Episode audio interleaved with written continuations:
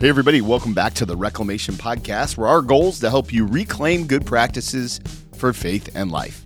I'm Tony, and today is episode 125 of the podcast, and I sit down with the legendary teen expert, Mark Gregston.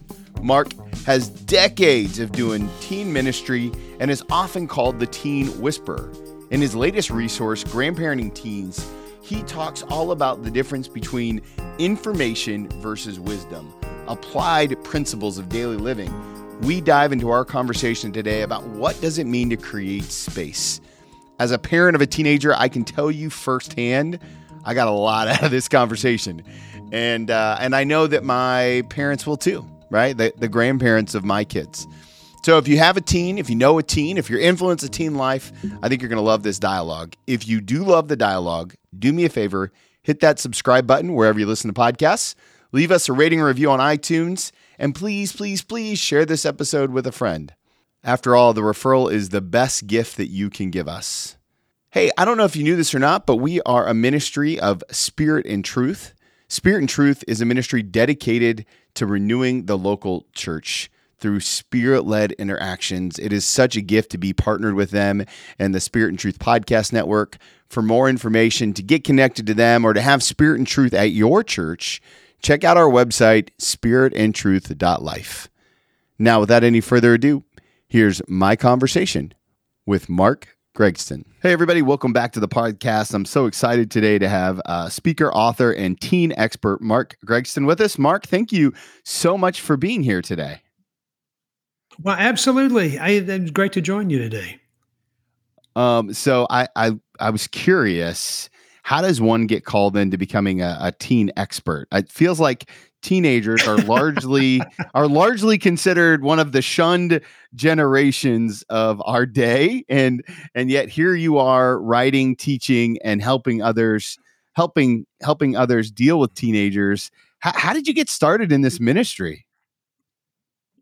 Uh, you know I, I would just say it's kind of crazy. My wife and i dated since we were in the ninth grade and our, our first date was when um, uh, this Christian band came through Tulsa, Oklahoma, uh, called Led Zeppelin, and um, uh, and we went to the concert, and um, uh, we dated all through high school. Went off to different colleges, and came back after a year. And somebody walked up to us and said, "Would you like to lead a young life club?" And mm. that's in one sense how it started. Two weeks later, a man said. Um, I'm struggling with my son. I don't know what to do. Here I am, 19 years old, and I'm going, well, me neither. Um, and I said, well, why don't you let him come live with me?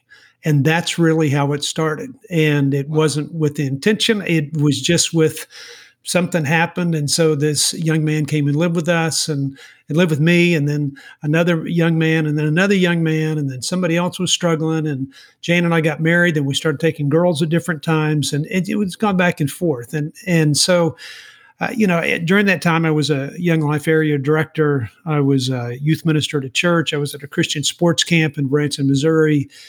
Um, but I've always kind of leaned toward those kids that are struggling and having a tough time. And I'm not talking about the incorrigible juvenile delinquent. I'm not, I mean, that I'm talking about the normalcy of kids that are no different than your kids or my kids that are making poor choices or something traumatic has happened and they're spinning out of control and they just need some help. And and so that's kind of where we've always kind of fit in. And uh, to me it's just as much as a surprise of a surprise to me uh, that we've ended up where we are uh, or that someone would call me a teen expert because my degrees in real estate investments and finance and and uh, but I I've had over three thousand teens live with us, and over that period of time, I think you just learn a lot about kids, and and uh, whatever we're learning is working to help pass on to parents. Now, one of the things that you do is um, is a Christian boarding school, and and it's called Heartlight Ministries, and and you guys mm-hmm. have a phenomenal website. I, am curious, um, what have you learned about yourself and about God living with all those teenagers? Um, that um, I'm a pretty impatient person, and God has an amazing sense of humor. Um, I mean, I think it, it's it's those it's those two things that um, I, I, never really said this is what I want to do. I mean, I, but mm. we hmm. just kind of happened into it. And uh, I've always told people that you, you look at the Heartlight campus, and the beauty of it is that people always say, "Well, uh, it looks like you've had a master plan," and I go, "No, we haven't had a master plan. I believe the master has had a plan, but he just never yeah. shared it with us." Uh, because I think if he did, I would have messed it up somewhere along the way. And so I'm one mm of those guys that have never planned out anything. Um, it's just kind of happened. I never wanted to be on the radio, but we are. I never wanted to write books, but I do. I've never wanted to spend 200 nights on the road, you know, leading parenting seminars, but that's how life kind of turned out and and but it never has been anything that I've said this is what I want to accomplish. This is what I want. It's it hasn't been that. It's been with the same motivation how do we help families uh, get to a better place? How do we offer something for kids? How do we, uh, mm. you know, take what we know to be true, the biblical truths, the standards, the values, those biblical principles? How do we apply those to the, the common everyday issues that families are are uh, you know challenged with and then at the same time how do we give them some practical insight as to how to overcome some of this stuff that that everybody believes is so crazy and weird which it's really not it's just an ever-changing culture and so uh, that's where I have always kind of just sat and felt very comfortable saying, let's figure this out for this kid. Let's figure it out for the family. Let's let's uh, let's create a place where a haven, a, a haven of hope, a uh, a place of healing that is going to be effective, but it's also going to be very practical in helping somebody uh, move in the right direction. Now, I'm curious. Um, how was it raising your own family in this scenario? What was that like? Uh, being being a quote unquote teen expert and then eventually having your your own because listen i'm a pastor but my kids don't ever feel like i'm a very good pastor to them. Well that's probably how my kids were as well. You know i i think it, it was different because uh, my daughter would say, and and my daughter was uh, when we lived we lived in house when we started the program, and so mm-hmm. my wife and I and our two kids all lived in one room for two and a half years as we started out the program, and and um, she would she would say to me, "You spend more time with other kids than you do me." And I go, well, yeah, I do because that's my job, but it's not because of my lack of love for you. Or my son felt like yeah. it was never my time with him because it was always with another group of kids. And I, I think they got lost a little bit in their relationship with me just because I'm one of these uh, guys that, you know, think thinks that sleep is overrated and, and, um, uh, you know, I need to work all the time, and and there's always something to do when you live on acreage and and uh, a ranch that has a ton of horses and and uh, and so I was just always consumed with doing more things, and uh, and I can tell you that that my relationship with my kids is a lot better uh, now that they don't live at home and they're married and they have kids. And i mean it's just it, yeah. it wasn't the best of times for us i guess is what i'm saying yeah, and yet you made it on the other side, and and, from all uh, from all outward appearances, yeah. at least, it looks like things are things are going really, really well. I, you know, you, you're probably resonating deeply with some some parents right now who are struggling with teenagers. Um, if if you when you encounter parents who are struggling with teenagers, what what's the is there a go to word of hope that you give them? Is there you know something out there that you're like, hey, this is the place to start to rebuilding that relationship with your teen? Is there kind of a, a starting jumping off place?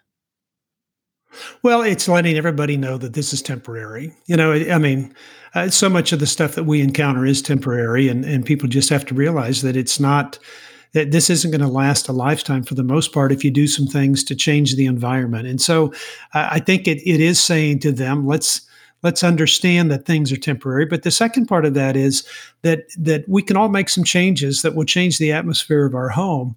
Uh, that creates a kind of a new world of relationships that that you know offers something to a child. And and so at the at, at the basis of it, I mean that's it's easy to say that, but at, at the core of it is that I that I really believe that kids want to have a relationship with their parent and that parents really want the other as well, but they get lost and they don't know what went awry somewhere. And so if, if people spent time saying, let's tear this thing apart and try to figure out why your child is doing what they're doing. If all behavior is goal oriented, mm. then whatever they're doing, whatever you see as behavior, that's a visible expression of the invisible issues in their life. And then there's other things that you're doing as a parent. There's some reason why you're doing those things, and they may not be connecting and it may say let's change some things up. Let's change the way that that you parent so that you can start offering your child what they need as opposed to what you think they need to get. And and there's a big difference between those two because i think parents go into the adolescent years thinking that i know what to give them rather than saying I, I need to know what they need. And the culture has changed yeah. so much that the needs of kids today are far different than they were even five years ago. Yeah, I, I had a, um, a, a, football coach on the podcast um, a couple, uh, gosh, a couple years ago now. And one of the things he said is that is that we have to coach kids today in a way that we've never been coached ourselves because the yeah. the generations have changed so much your your latest resource is called grandparenting teens and it's really designed for that generation above the parents but but i think it's it's really applicable to parents and grandparents as we look at building a structure of community around our teenagers um, mm. what what made you decide to jump into this idea about grandparenting teens versus just parenting well, you know, I'm always looking for people who can become allies for teens. And uh, hmm. uh, it, was really Bill and Gloria Gaither who made a comment. They asked me to speak at one of their conferences, and and I said, "Well, I'm not that old. I don't, I don't, I don't. you guys are as old as dirt. You need, you guys need to be the ones doing that." And they said, "No, no, you, you know, you're in your 60s and you've had, you've got grandkids and." And I said, "Well, I don't, I don't know." And then I went to one of the events, and here I am in an arena with eight thousand people, and I and I thought, you know, it's amazing the resources that are in that room. Uh, most people don't mm-hmm. realize that out of uh, all the people that have lived to age 65 and beyond since the beginning of time, that 82% of those people are alive today. Wow. And so here we have an arena full of wisdom, a lot of wrinkles and gray hair, and and you know little dwaddles underneath their chin that wiggle back and forth, and I mean it, they're just signs of wisdom. And then we have a, a generation of, of adolescents who are drowning in information and yet uh, longing for wisdom. Well, let's put those two things together. And that's where Gloria Gaither said, Mark, you need to write a book. And I said, I don't know. She goes, Yeah, yeah, you got to do it. You got to do it. And so I did. And I started looking at it, thinking about my own kids. I've got a 21 year old granddaughter and a 15 year old. And I thought, you know, grandparents can, if we're, if we give them some good direction and help them understand what's going on in the culture. Then at the same time give them some practical ways to engage differently. If they if they mm. engage the way they used to engage with their kids it's not going to work. You have to engage differently because the culture has shifted. People communicate different they hear things different they hear judgment different they hear the demand for perfection the authoritative, you know, that this is how it's going to be just isn't going to work anymore. So let's do it in such a way that that provides the the conduit for uh, wisdom to be transferred among an older generation and a younger generation. And if they do it the right way, these kids will benefit because they're longing for wisdom. They are overrun with information. They are longing for wisdom. And I think grandparents have that. Yeah, and you talk about information and wisdom a lot in the writing. I'm curious if you could kind of give us a construct to understand what's the difference between uh, just downloading information versus receiving wisdom. Well, you know, it, it's like this. I mean, uh, if I mean, right here, I have every bit of information I need. I can ask Siri any question. I, I can. I, I, I don't need any more information. I've got the Library of Congress in my hand. So I can find out anything. and so, if all you are as a parent or a grandparent is a source of information, well, I don't need you anymore. I mean, because I've got all the information and I've got it from a, a number of sources. And so what I'm longing for is wisdom. And and wisdom are, are the applied you know, principles of right living. And and I mean it's it's not just scripture, but it is scripture, but it's scripture fleshed out in somebody's life who's observed things, who's reflected on things, who's experienced things, and can bring the uniqueness of the wisdom that they've gathered in their in their life, like the uniqueness of a of a fingerprint, to share with their family and make a connection. And so so that's where I think that there are so many there's so many grandparents if they can learn how to share the wisdom without sharing information if they can learn to give perspective without without always sharing their opinion and if they can become accepting mm-hmm. of kids without becoming judgmental telling them what they've done wrong how they need to do it better you know what it needs to look like the next time you can create an atmosphere that a child will come to rather than you always having to chase them and and I think that's the one component of the equation that that grandparents have is that uh, they have the the the the wisdom that of a, of a life that's been well lived with biblical principles that have been applied and fleshed out. And that scripture that says, "For I was well pleased to share with you um, not only the gospel but my life as well, because you had become very dear to us."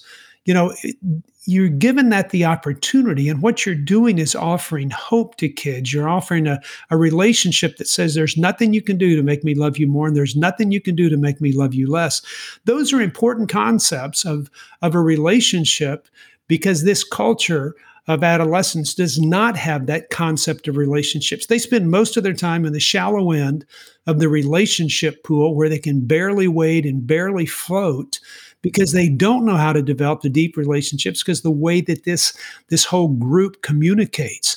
And so I, I think that's where the, that any grandparent has an amazing opportunity to influence if they can get over trying to do it their way all the time and maybe learn some skills that that will help them make a connection where they can be used and, and find that great sense of purpose in the life of their of their teen grandchildren. I, I think that sounds incredible. And like as a parent, that's what I want for my teenager. And I, I've got a 15 year old young man who we're trying to raise. Um, and one of the things I know about his friends and and sometimes him is that the way he sees the world does not feel like it's done through a biblical worldview. Now, I'm very, my son is a great young man and he's making good, godly decisions, I believe, most of the time from mm. my lips to God's ears. That's my yep. prayer, right? But I, I know a lot of his friends are. I know a lot of his friends are not raised in Christian homes, right? And, and we we talk about identity a lot. Identity seems to be a really big deal with teenagers. Um, mm. Their their sexual identity specifically. When when a grandparent runs into a situation that it might be new to them, like um, how people choose to identify themselves sexually, uh, with their teenager how, how, do we live in that tension of hey i have a biblical worldview but my teenager doesn't and isn't even ready to have that dialogue yet? W- what's the first step? You know I, th- I think the first step has got to be a, a sense of compassion that they're in a world that's that's a little confusing right now. I mean go back and think mm-hmm. about what you dealt with in high school. Now think about what uh, your teen grandchildren or your own teens have to deal with in high school. I mean, they're bombarded. I mean, it is just absolutely bombarded. Yeah. When you look at everything that's going on from from uh, I mean gender confusion to the gay rights issues to Black Lives Matter to all these other things, it is amazing to me. It's it, it's just a it's just it's amazing to me that that that that they're not so overwhelmed that they are losing um, a, a, sense of, of uh, how would I say a sense of security. And so it just becomes more confusing for them. And I think what that means is, I mean, truly means is that is that I may not, as a grandparent, have the answers to the all the gender identity issues and everything else. But I, a child can see through that. And as long as I'm not judgmental and I'm okay to sit down and, and ask them questions, that offers the opportunity for them to, to move toward me. Meaning this, I, I couldn't tell you all the letters in the LGBTQ plus R, whatever it is. I couldn't tell you what asexual, bisexual, pansexual, whatever. I, I couldn't tell you all those things. I, I don't get why it's uh, him, them, them, theirs, his. I, I get lost in it. And instead of trying to act like I know everything, what I do is sit down with somebody and say, hey, tell me how you understand this because I'm kind of confused about it. And so now I become mm. somebody who's learning from a child. And what's happening is they, they know that they're valued. And so when I hear it from their perspective, now I have the opportunity to ask questions of them. Instead of always feeling like I have to give them answers, I'm going to start ac- asking more questions to cultivate their thinking so they can come to a conclusion. Now, is it going to be resolved in one conversation? Absolutely not. I mean, the, the homosexual debate's gone on since the beginning of time. And I go, right. and which means it's not going to be solved. I mean, and, but but what it can be is that is that we can have a relationship and discuss the differences where hopefully what they'll do is start wanting to ask me questions and seek my wisdom of what I've seen. Now, if all I do is share an opinion, I mean, I, I, you know, everybody's got two opinions. So they're like armpits, and they both stink.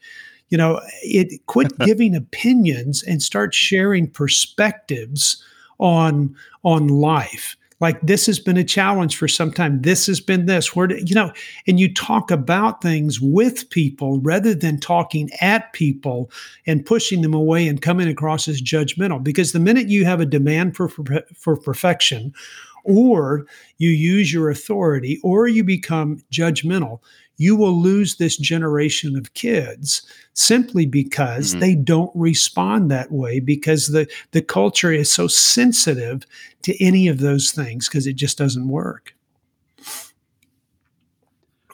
Well, one of the things I appreciate about the way that you've written this resource is that it's it's super practical.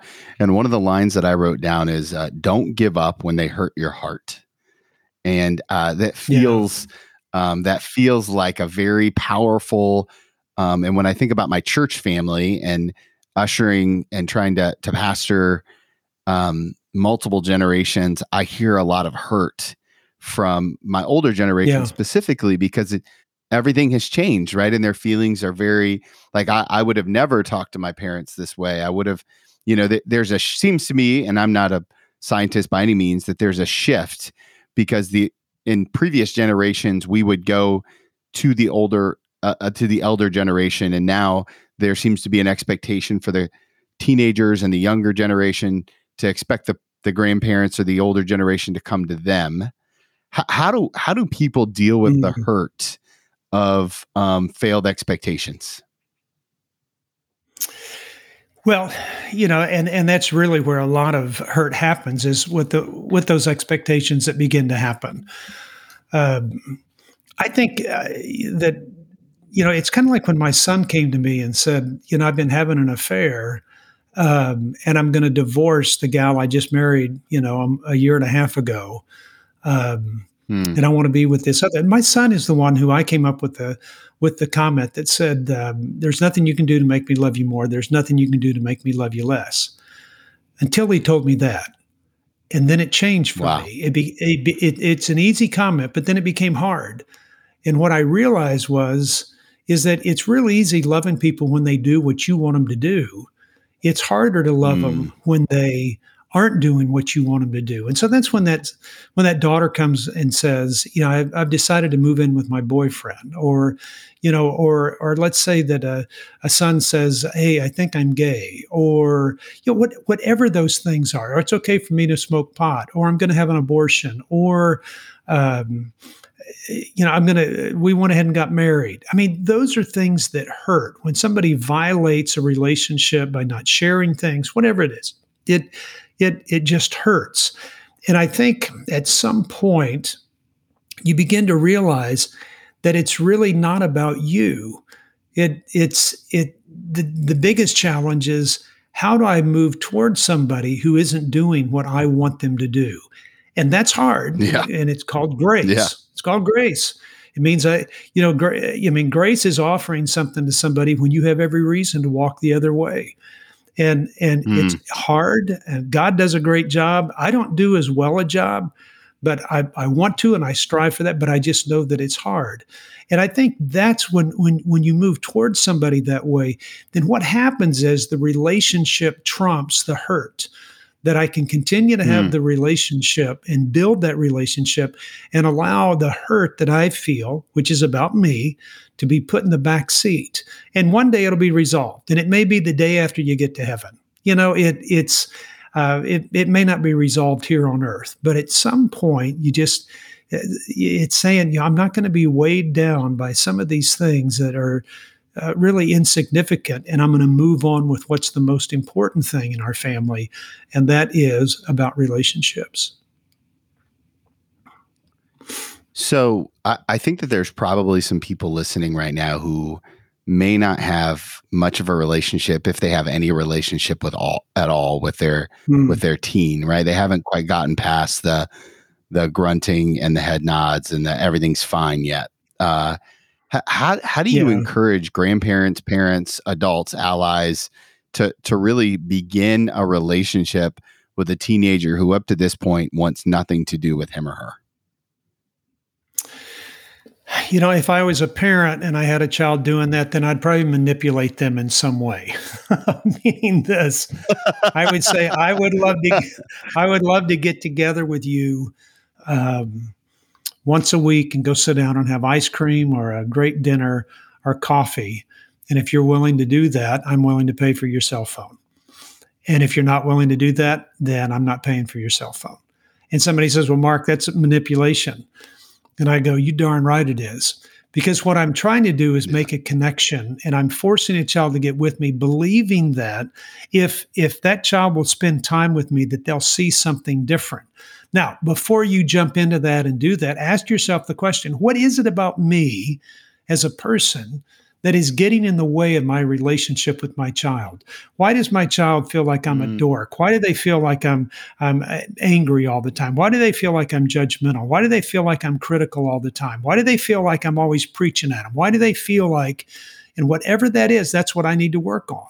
And because if it's getting in the way of the relationship and there's only one person in this in this whole world that you can change and that's you, then you need to look at yourself and say, okay, can I change that in me?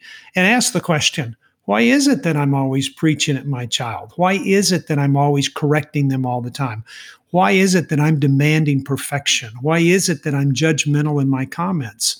I mean, those are the things that get in between a relationship. And when I remove those, now I can have that relationship. And that's going to be the first thing that I share when I sit down with a child after we do this thing for a week after week after week. I'm going to start sharing all the things that where I've messed up, where I'm not all put together, where I'm not perfect, where I've made mistakes, where I've been fired from a job, when I made poor choices, because it creates an atmosphere that allows a child to start sharing those things as well. And in that in that mm. relational atmosphere, now you have the opportunity to share what you've learned, the wisdom that you've gathered, the perspective that you you hold of different things, the way that you work through your own difficulties and hardships. And I think that's where that we get this idea that we always have to pull kids up to us. And I go, no, we don't.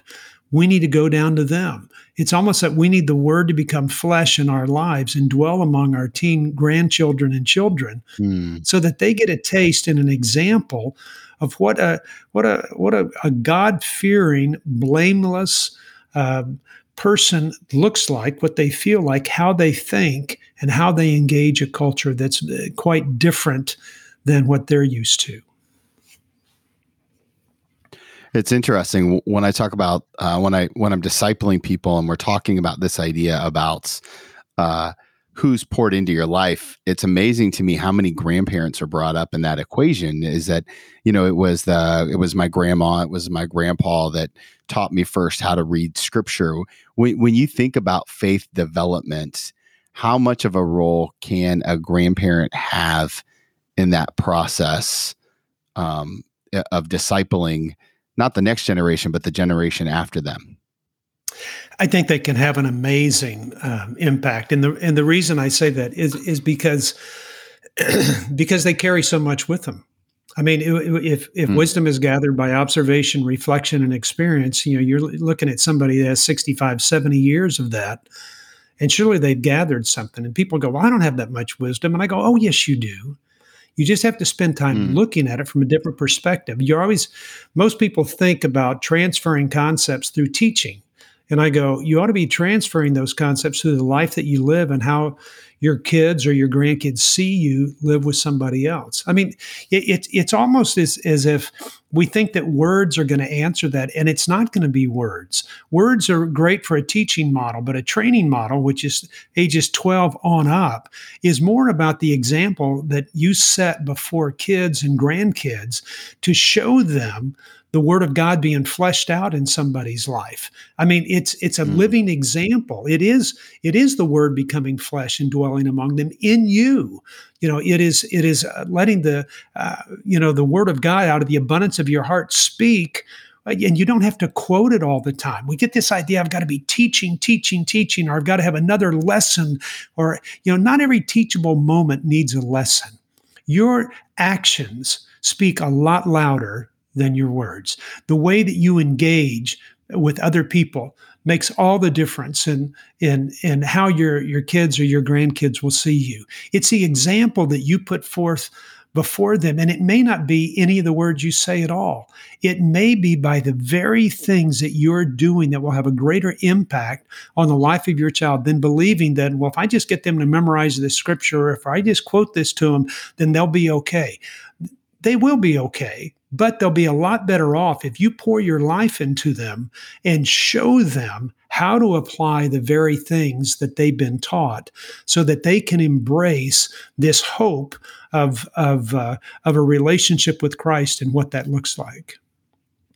Yeah, the, uh, you, you end the book talking about this idea of a legacy. And uh, one of the chapters, one of the sub chapters in that section of the book is supporting your kids than their kids in word and deed. And I thought, wow, it's it's it's not just about saying that you need to listen to your parents, but it's actually about listening to your parents. H- how important is it for grandparents to get that um, adult parent relationship right? Does it does it does that make sense? What I'm asking there? Yeah, yeah. No, I, I think it is. You know, it, it's amazing to me. I, my kids don't do it right uh, because I do. I mean, I know everything that's right. right. And, but God, I say that I'm joking, but there's a part of it where I go, but I still support them. I support them 100%. I support them even when they're wrong. And and the reason is because if I go outside of those bounds, then I'm becoming a parent. And a grandparent is not a parent on steroids. I mean, a grandparent has a has a distinct role that can support those parents and help them get to a better place and help their your grandkids understand what the parents are doing.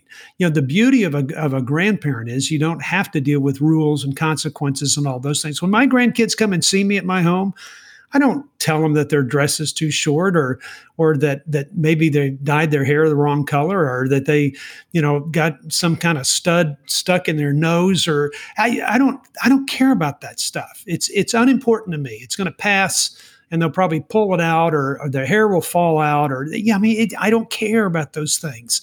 I mean, we don't have rules. It, it's just come and spend time. I want you to rest.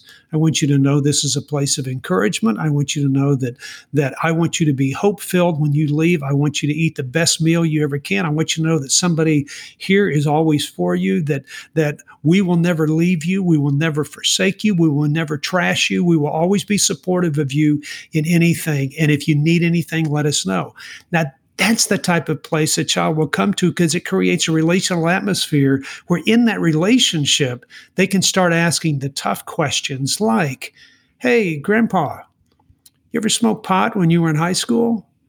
Hey mama did you ever have sex before you got married those are the questions you're waiting for because it gives you the opportunity yeah. to start sharing the wisdom that you've gathered to help a teen through this challenging culture that they live in. I think that's such an important word and a, and a, and a great reminder. Uh, and I think I tend to think in organizational charts from my I was in the army for a long time, and so in a lot of ways it's like the mm. teenager or the children report directly to the parents, but we've got this what we used to call the dotted line club in the army, right? Which they're the dotted line club are the support staff over there on the right hand side that we're not really in the chain of command, but you can't ignore our authority either. uh, we're really yeah. just here to support. Yeah. Yeah. You know, it, it, it is that kind of what you're saying? Yeah. Well, yeah, I, I, I think, think it is. I, am not in the chain. Yeah, uh, there's there's something there that's important because I can be a support to the whole the whole thing. I can make things happen, you know, and I can help a, a grandchild understand why the parents are that way, and it may be because I messed up as as their parent, and I can give them insight.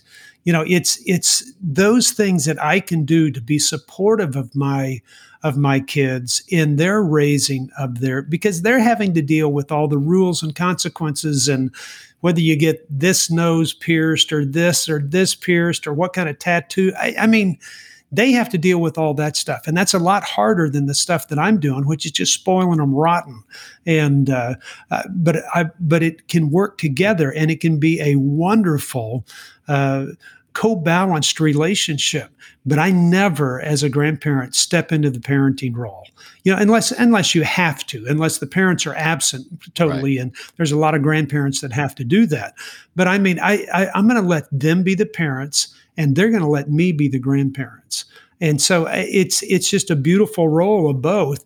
And so as long as everybody's trying to engage with the same people, I mean, it's you know you have a lot in common. I I mean, I tell my grandkids that we you know that we have a lot in common. It's a common enemy. It's it's my daughter and my son, and uh, you know that that they're working against and I'm working against. So I'm joking. I'm joking. Uh, uh, so as this resource gets released into the wild for the very first time, uh, I know that my listeners yeah. love to pray. Um, what can we be praying for specifically as this book gets out there um, when it comes to to grandparents and teens? Well, you know, I'm I'm one of those guys that really doesn't care about book sales, which is kind of funny. Um, because I'll give it away. I tell people all the time when I travel and speak around the country, I tell them, look, I, if you can buy the book, wonderful. But if you can't, I'm going to give it to you. And uh, my hope is this from the book is that grandparents will learn how to become an ally of their teen grandchildren because th- this culture of, of teens needs more support than they've ever had before. And my hope is that they'll be able to engage and transfer the concepts that that sometimes get uh, get lost, I think, in opinions, but can give can be attached to a child's life more by perspectives. That the grandparents will be beacons of hope. That they'll be uh, voices of wisdom. That they'll be uh, a voice of encouragement, a, a hug of affirmation. You know, in the lives of teens, just because teens are going through such a tough time. I mean, they have to be raised in the in this culture where you and I have said that we're glad we don't have to grow up in it. Well, they do. Mm-hmm. And and as a result of it, they need all the help they can get and they need grandparents involved in their life. That's um, I think that's a really good prayer for all of us. So I, I have one more mm-hmm. question for you, but before I ask it, I know that my listeners are going to want to follow your ministry all over the interwebs. Where is the best place to learn about what you're doing and Heartlight Ministries and all of the things that we can do to support our teens? Sure. Yeah. You know, it, it, about Heartlight, um, that's the residential counseling center in Longview, Texas. You can go to heartlightministries.org, uh, and that will tell you all about Heartlight. I spend most of my time on radio, writing books, spending 200 nights out of the year traveling across the country, helping people not ever have to send their child to come live with us. Mm-hmm. And uh, and that's through all the resources we create through Parenting Today's Teens. .org, which is the name of our podcast, our uh, our radio program, and and uh, but they can find out about you know, anything that I do at parentingtodaysteens.org. Great. And we'll link to all that in the show notes. Um, final question I always love to ask people it's an advice question, except I get to pick the exact time um, when you have to give yourself a piece of advice. So I, I want to take you back to uh, the second day after you invited your very first teenager to stay the night at your place um, and and to you made the decision to walk alongside this young human. If you could go back and give yourself that younger version of Mark one piece of advice, what would it be? Don't give up. I mm-hmm. think there were times that the kids that lived with us did things wrong and I gave up. Um, and had I had known early, early, early on um, that that was temporary and and that God's going to use me that uh, you know in their life not only when they're agreeable but also while they're disagreeable then uh, then I, I I I really I think about that a lot quite honestly how I wish I would have uh, had a little bit more patience and uh, a little bit more tenacity to hang with the tougher kids that we've had to deal with. And, you know, now I've got that. Mm. Now it doesn't, now kids don't bother me at all. We've had 3,000 kids live with us, and the 60 that live with us now are wonderful, wonderful kids. And, um, but I, I wish I could be to those early, early kids uh, what I am to kids today. And um, I just wish I wouldn't have given up on so many of them. Amen. Amen. I, I, think that's a prayer for all mm. of us. Mark, thank you so much for your time today and your generosity and for what you're doing for the next generation. I'm so excited to see how God uses this resource.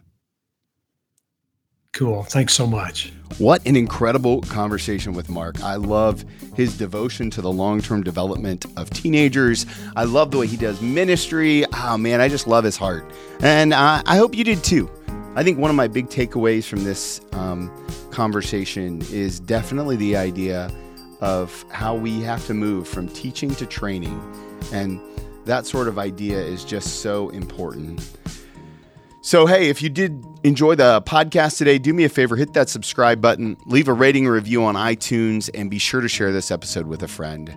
I'm so thankful for all of you and to be on this journey with you. And remember, if you want to follow Jesus, you must be willing to move.